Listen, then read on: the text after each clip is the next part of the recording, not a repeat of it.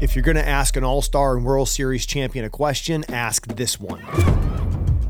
This is Brian Cain with the Mental Performance Daily Podcast. We're doing a quick three day mini seminar with my friend Josh Jung, All Star World Series champion, Texas Rangers. Now, these clips are coming from a long form podcast I did over on my sister channel, Mental Performance Mastery, and you can get the full length total interview with Josh in the show notes below in this daily podcast, I asked him the most important question that I ask athletes or people who have just had a lot of success. I ask them the million dollar question. That question is, What do you know now you wish you knew? Fill in the blank.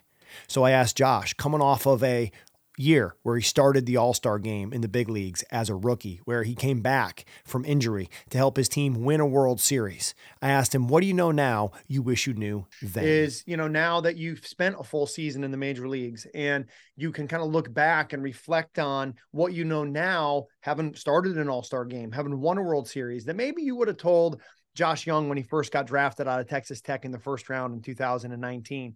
Having now had parts of 19, 20, 21, 22, 23, five seasons of as a professional baseball player, what do you know now about the mental game that you wish you could go back and tell Josh Jung coming out of Texas Tech in the first round? For one, it all starts with sleep, literally. Get your sleep, maximize the amount of sleep you can get.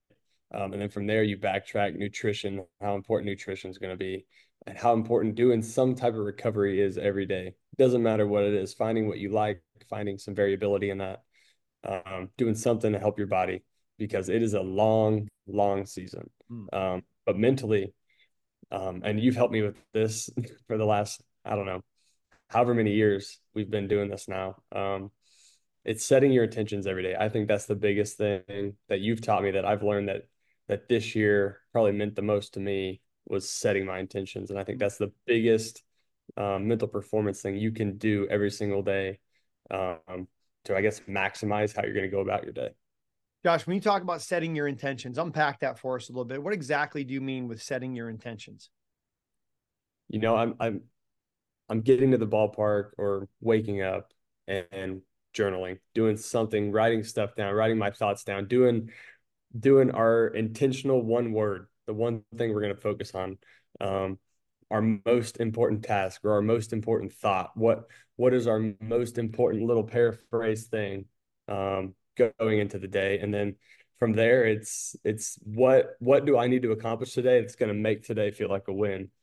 Um, and then the last one is my affirmations. Um, how i how am i feeling about myself today or how do i kick in those uh, those good beliefs going into the day thanks for checking out mental performance daily if you like the show be sure to leave us a rating, review, and comment. We'll see you tomorrow, but dominate today.